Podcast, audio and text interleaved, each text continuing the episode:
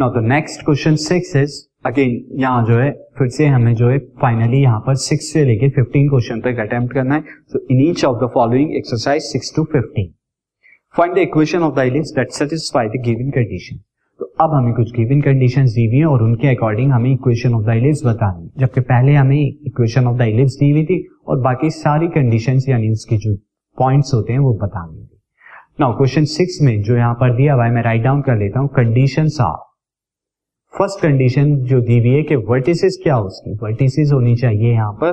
This is plus minus five comma zero and foci foci जो, के जो coordinates है, वो क्या दे रखे हैं? Plus minus four comma zero now student as you can see that both vertices and the foci lie on the x axis both vertices and foci lie on x axis x axis पे क्यों? क्योंकि Y x Y coordinate यहाँ पे zero है.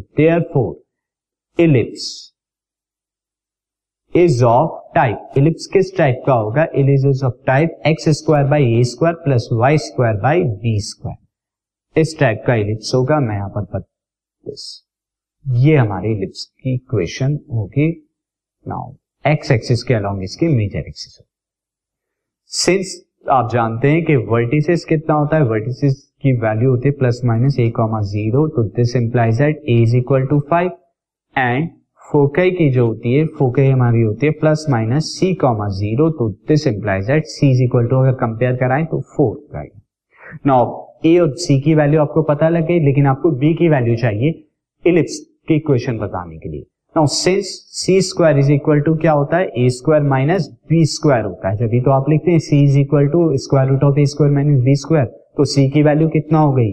Four two four का square यहाँ पे A की वैल्यू कितनी है? ए की वैल्यू फाइव फाइव का स्क्वायर माइनस बी स्क्वायर अब बी स्क्वायर को लेफ़्ट में ले जाता हूँ और फोर स्क्वायर को राइट में लेके आता हूँ। तो दिस इज़ फाइव का स्क्वायर मैं लिख रहा हूँ ट्वेंटी फाइव फोर का स्क्वायर जो है राइट में आके माइनस हो जाएगा और देट इज़ सिक्सटीन तो 25 में से 16 जाएँगे 9 तो b की वैल्यू क्या आ गई? या b स्क्वायर की वैल्यू हम डायरेक्ट 9 लिख देंगे।